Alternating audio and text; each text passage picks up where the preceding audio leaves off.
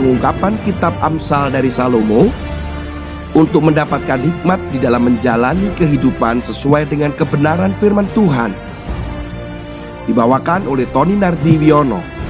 Selamat mendengarkan.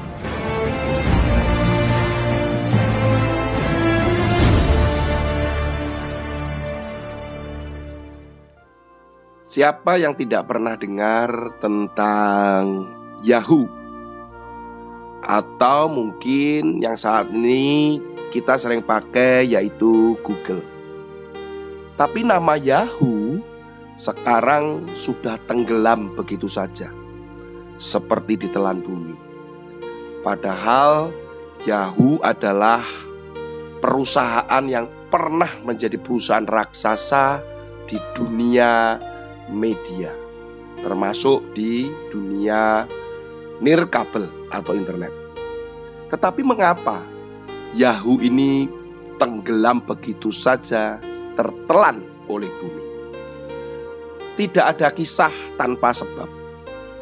Faktanya adalah Yahoo dengan kepongahannya, dengan kesombongannya sudah beberapa kali ditawarkan untuk bergabung. Yang pertama adalah Yahoo bergabung dengan Microsoft. Microsoft pernah menawarkan untuk bergabung dengan Yahoo untuk mengembangkan bisnis online. Tetapi Yahoo menolak karena dianggap tidak menguntungkan. Tapi faktanya Microsoft sampai hari ini tetap berjaya dan Yahoo mati kutu. Demikian pula ada kesempatan lain.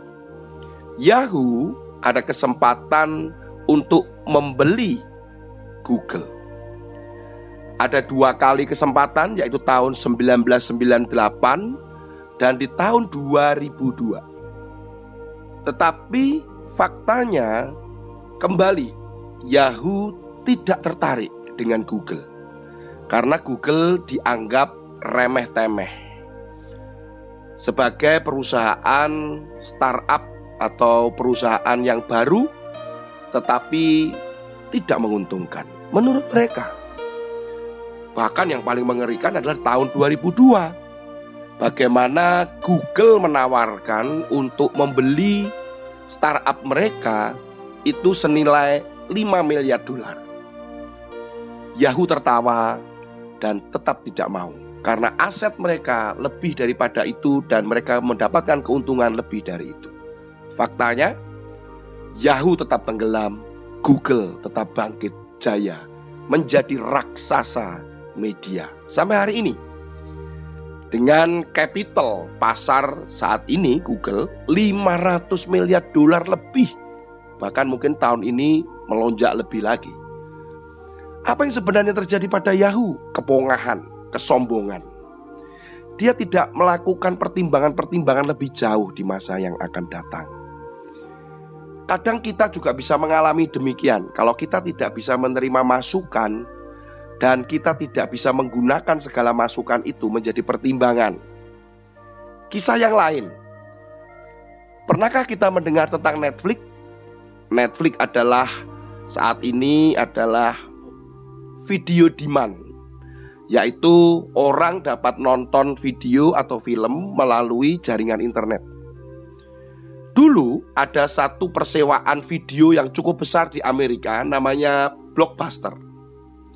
Di tahun 90-an, Blockbuster ini adalah perusahaan persewaan video yang paling top di Amerika Serikat. Mereka memiliki lebih dari 9.000 lokasi retail di seluruh dunia. Jadi seseorang kalau mau pinjam video menggunakan platform toko Blockbuster. Bahkan saya pernah melihat persewaan Blockbuster itu dia menggunakan vending machine. Nah, ternyata kita sudah tidak mendengar lagi Blockbuster Artikel majalah Forbes menceritakan kisah selanjutnya. Tahun 2000, Reed Hastings, pendiri perusahaan Netflix, terbang ke Dallas untuk mengusulkan partnering atau bermitra dengan CEO Blockbuster John Antioco dan timnya. Ide ini adalah Netflix ingin menjalankan merek Blockbuster secara online. dari perusahaan Antioko akan mempromosikan Netflix di tokonya. Hastings menertawakan apa yang ditawarkan oleh Red Hastings. Tetapi apa yang terjadi?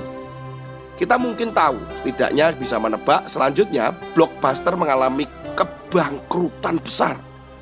Tahun 2010 itulah awal kebangkrutan mereka.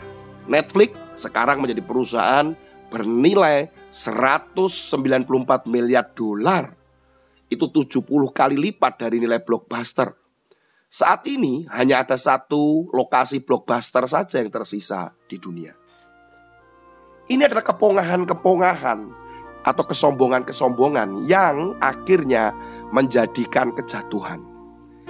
Kitab Amsal menulis bahwa Amsal pasal 1 ayat yang kelima Baiklah orang bijak mendengar dan menambah ilmu Dan baiklah orang yang berpengertian memperoleh bahan pertimbangan. Artinya bahwa ketika kita merasa bijak Kita memang memiliki pengetahuan, kita memiliki pengalaman Jadikanlah firman Tuhan, jadikanlah Amsal Itu menjadi setiap pertimbangan Jadikanlah Amsal firman Tuhan menjadi bagian dalam pengambilan keputusan. Jangan merasa sombong karena kepintaran. Jangan merasa mampu karena punya pengalaman. Jangan merasa bisa karena punya kekuatan. Jangan merasa kuat karena memiliki uang. Tetapi gunakanlah firman Tuhan, gunakanlah Amsal itu untuk menjadi bahan setiap pertimbangan, pengambilan keputusan apa pun di dalam hidup kita masih ada banyak hal yang dunia tawarkan untuk menjadi pertimbangan. Apakah bisa? Bisa dengan pengetahuan, ilmu yang kita pelajari. Tetapi Amsal yang adalah hikmat, yang adalah firman Tuhan itu sendiri harus diletakkan menjadi bahan pertimbangan paling tinggi di antara semua yang ada di dunia ini. Saudara, mari gunakan firman Tuhan dan Amsal menjadi pertimbangan-pertimbangan kita di dalam mengambil setiap keputusan. Saya percaya itu akan memberkati saudara. Tuhan Yesus memberkati.